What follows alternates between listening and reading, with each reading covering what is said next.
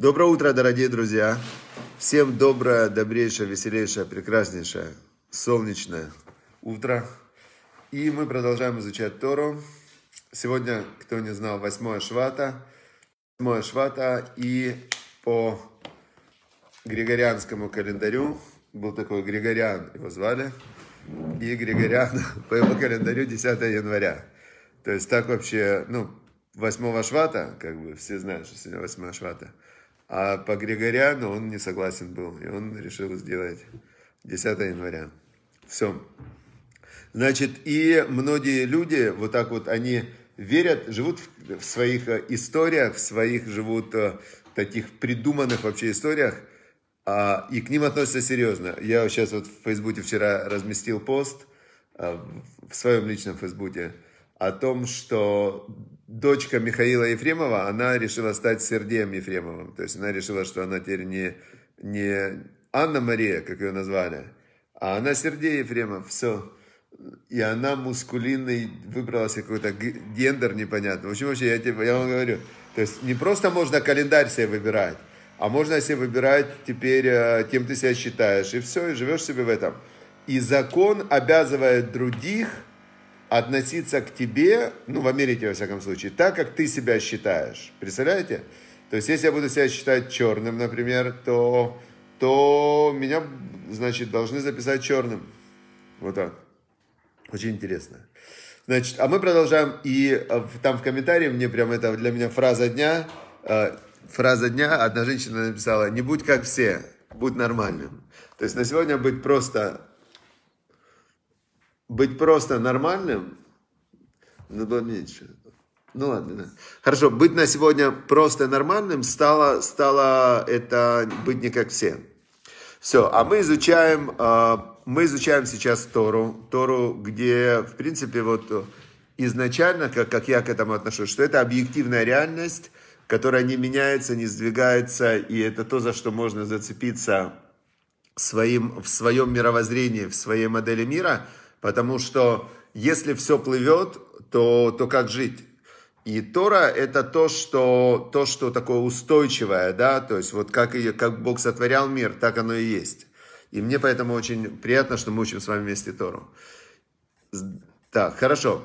Значит, сегодня как раз э, есть такая идея Любавического Ребе, э, которая называется «Использование духовных трудностей». Это до того, как мы сейчас начнем изучать отрывок. До того, как мы начнем изучать отрывок, давайте вот эту идею его рассмотрим. Значит, зачем Всевышний организовал вот эту последний, это был не последний, это был предпоследний акт, можно сказать, даже не предпоследний, это была подготовка к кульминации. Если мы рассматриваем кульминацию, это дарование Торы. Начало этой кульминации, это начало как бы вот этой вот главной пьесы, да, это приход Моше Рабейну в Египет и десять казней египетских, в которых Бог показывает, показывает свою власть над миром, над всеми аспектами мироздания, и народ, который был в рабстве несколько поколений, он выводит, вначале все начинают постепенно их бояться, да, представляете, вот так вот вдруг...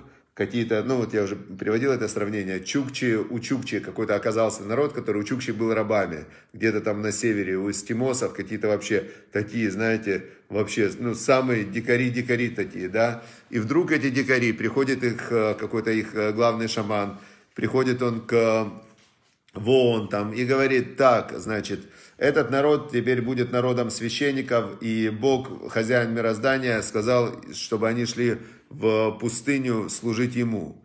Все говорят, откуда вообще взялся этот, этот народ, никто про него не слышал. Это там какие-нибудь вообще пигмеи, у которых, ну вообще просто... В общем, смотрите, десять этих было, год была подготовка, и этот, говорит, главный их шаман, значит, Лявдиль, да, чтобы разделить. Он говорит, сейчас будет вода в мире, вся превратится в кровь, потом вся... Значит, лягушка придет в ООН, и эта лягушка размножится, и весь Нью-Йорк будет в лягушках вообще. Они будут лезть во все, во, везде они будут лягушки. Потом он говорит, в Нью-Йорке превратится земля в, в овшей, и все превратится в овшей. И все вот, все, Уолл-стрит, там, Манхэттен и так далее, все будет в овшах. Потом придут дикие звери на Нью-Йорк. И он всех пугает, и все случается. Всех пугает, и все случается. Все. И так десять вот этих вот было казней. И потом уже фараон говорит, фараон это как, как, допустим, глава ООН, да, он бежит и говорит, все, забирайте, забирайте, уходите, все, служите Богу, все, только нас оставьте уже, чтобы хватит разрушать Нью-Йорк, да. И э, этот народ выходит, а потом они говорят, слушайте, нас обманули, это был какой-то Копперфилд, наверное. И вот этот вот фараон, мы сейчас пришли к кульминации, он собирается, собирает войска, ну, они были высокоорганизованная страна, у них были колесницы, войско такое, пирамиды они строили, представьте, это какая сила у них была, и технология. И они гонятся в погоню. И, значит, задает Ребе Любавический вопрос. Зачем Всевышний организовал вот эту погоню? То есть уже же можно было все, вышли, поверили в Бога, вышли, написано «Беяд Рама». И зачем вот это было еще один такой накат э, страха на еврейский народ? И он отвечает следующую вещь. Он говорит так, смотрите, именно сопротивление нередко позволяет нам обнаружить в себе скрытые резервы. В трудностях следует видеть возможность духовного роста, а не пытаться их избежать. Комфорт и довольство нередко приводят к тому, что у нас ослабевает ощущение важности выполнения божественной миссии. Поэтому физическое или духовное сопротивление могут вывести нас из состояния безразличия, избавить от излишней самоуверенности и дать нам шанс продвинуться, преодолевая препятствия в своих отношениях с Богом. То есть вот это как раз и есть та самая схема, которая работает, работает, вот мы видим ее сейчас в чистом виде. Когда мы изучаем Тору, исход из Египта, это Бог в чистом виде пришел в этот мир, и он показывает свое вот такое детальное, детальное провидение, да, то, что называется, когда он детально участвует во всех аспектах мироздания. И мы видим, что Всевышний, который любит еврейский народ, вывел их из рабства, значит, спас, можно сказать, дал Тору. Но как он это делает? Постоянно он их пугает, постоянно даже вот здесь он говорит, а, ну что, расслабились уже, вышли из Египта, думаете, что вы уже полностью в кайфе, да? А вот вам сейчас фараон. И они, давайте почитаем, как было дело, как Всевышний это все организовал. «Вердефу Мицраем Ахараем, и погнались египтяне за ними, выясигу там, и настигли их, когда они остановились лагерем возле моря, и, значит, конь, конь и колесницы фараона, и за ним идет пешие его воины». И, значит, тут стоит их самый большой идол, которого, которого Всевышний специально, смотрите, как Всевышний все сделал, как, знаете, как когда есть режиссер, он оформляет сцену в театре, так Всевышний так оформил сцену, что они, все евреи, стояли и видели идола. И египтяне видели идола, и они думали, что вот этот идол, которого Всевышний не разрушил специально, он его оставил напоследок, что этот идол, он сильнее, чем Всевышний.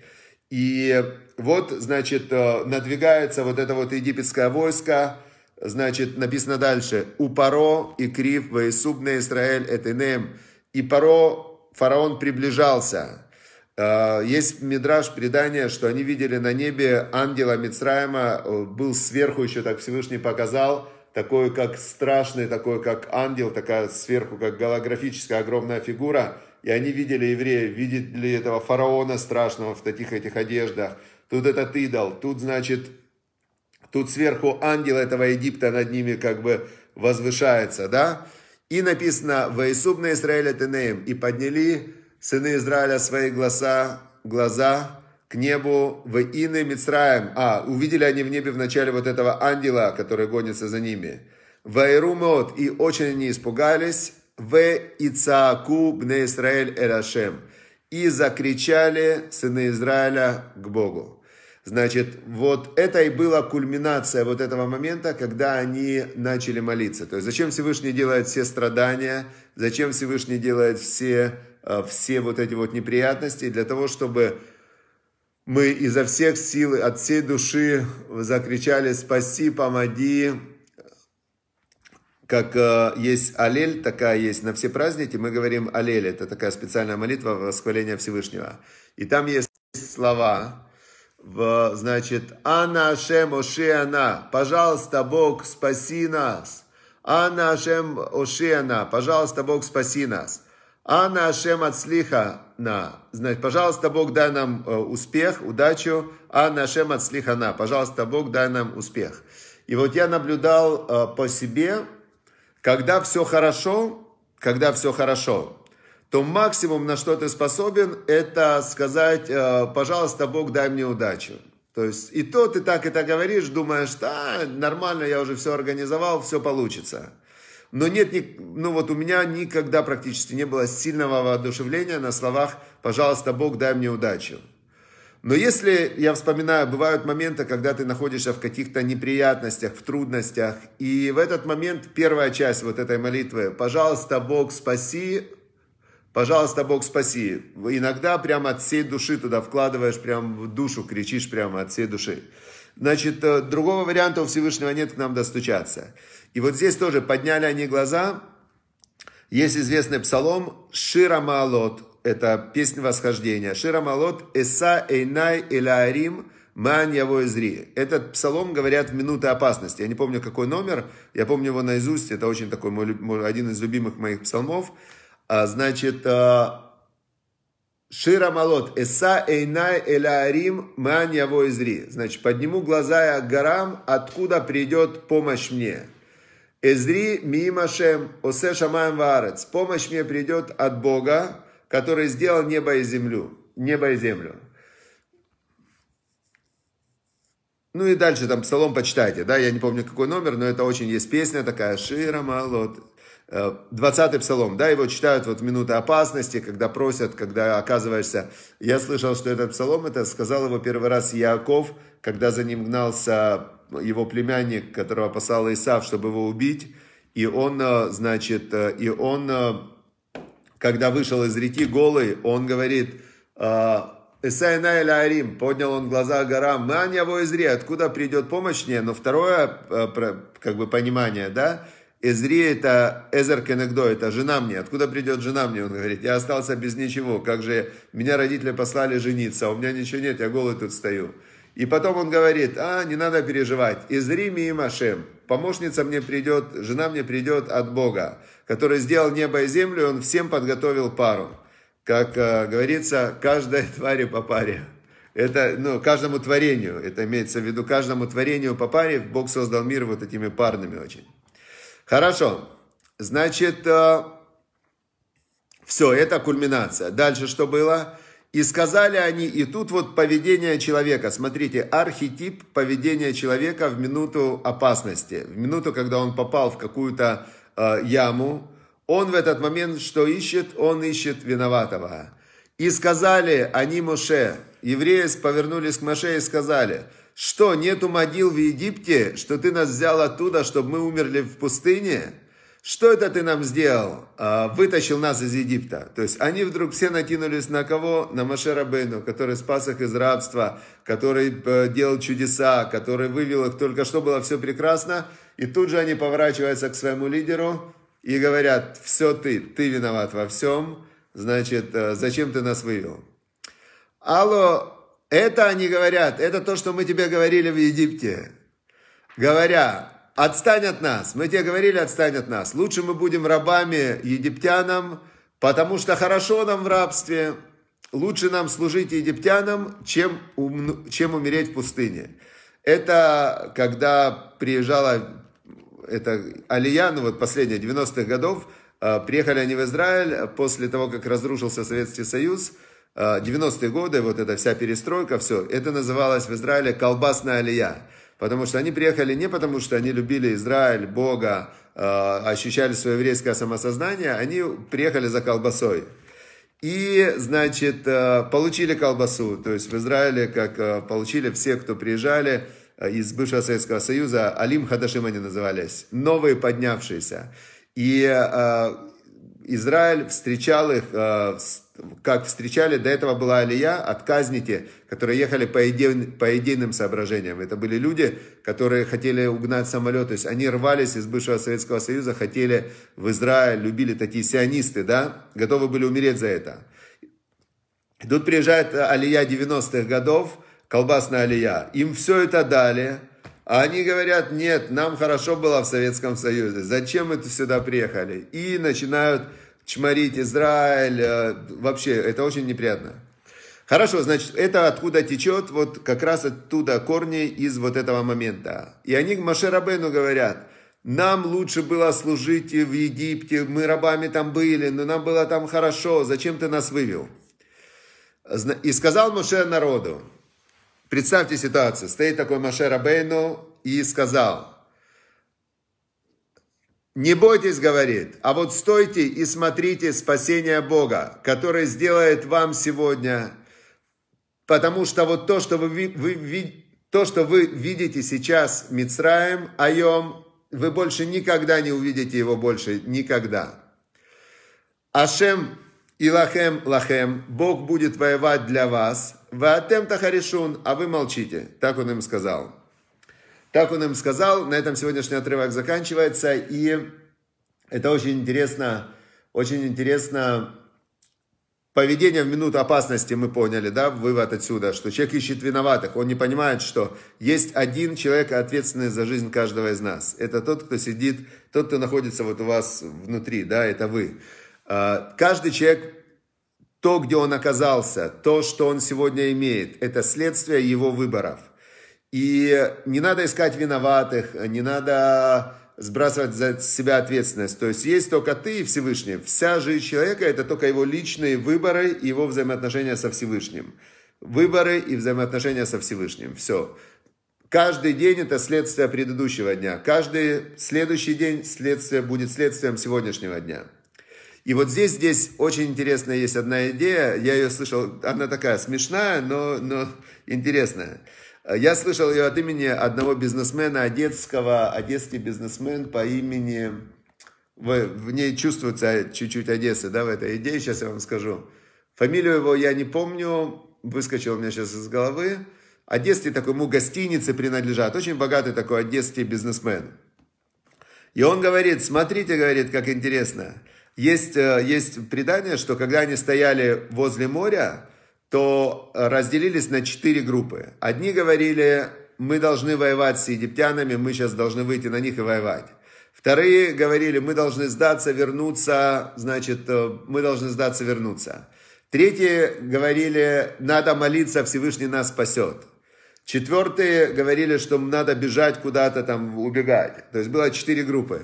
И он, говорит, и он сказал такую вещь, он говорит, я, говорит, единственное, что вот у них даже не было версии, давайте вернем египтянам то золото, которое мы у них забрали. Он такой смешной очень, ну, бизнесмен такой девяностых годов еще, и он говорит, почему у них не было версии вернуть золото? Надо было деньги вернуть. Значит, такая смешная, смешной комментарий. Хорошо. Теперь все, что мы учим в Торе, мы учим не просто так, это все повторяется в жизни каждого из нас. И есть трудности, Грановский, точно, Грановский, вот вы по, по стилю узнали, да, это я слышал от имени Грановского, точно. Значит, он говорит, даже версии такой ни у кого не возникло, деньги вернуть. Интересно, что здесь, что все это повторяется в жизни каждого из нас. Есть трудности. И в эти трудности ты включаешься, просишь Всевышнего, включаются какие-то силы, духовные силы. Ты растешь, ты преодолеваешь, у тебя есть опыт. Потом дальше включаются новые трудности, ты опять их преодолеваешь и растешь. Есть люди, которые все время убегают от трудностей, но потом они слабеют, и все равно трудности их настигают. Все, это то, что я хотел сегодня подчеркнуть. И с Божьей помощью, чтобы мы не боялись трудностей, как говорит Любавический Ребе, а видели в них возможность духовно вырасти, приблизиться ко Всевышнему и перейти на следующий уровень в своем развитии. Все, всем желаю Божьих благословений, удачи, успехов. И чтобы мы больше кричали Всевышнему от всего сердца «Спасибо и дай мне удачу», и нам не приходилось бы тогда кричать «Спаси нас». Вот так. Все, удачи, успехов, счастливо.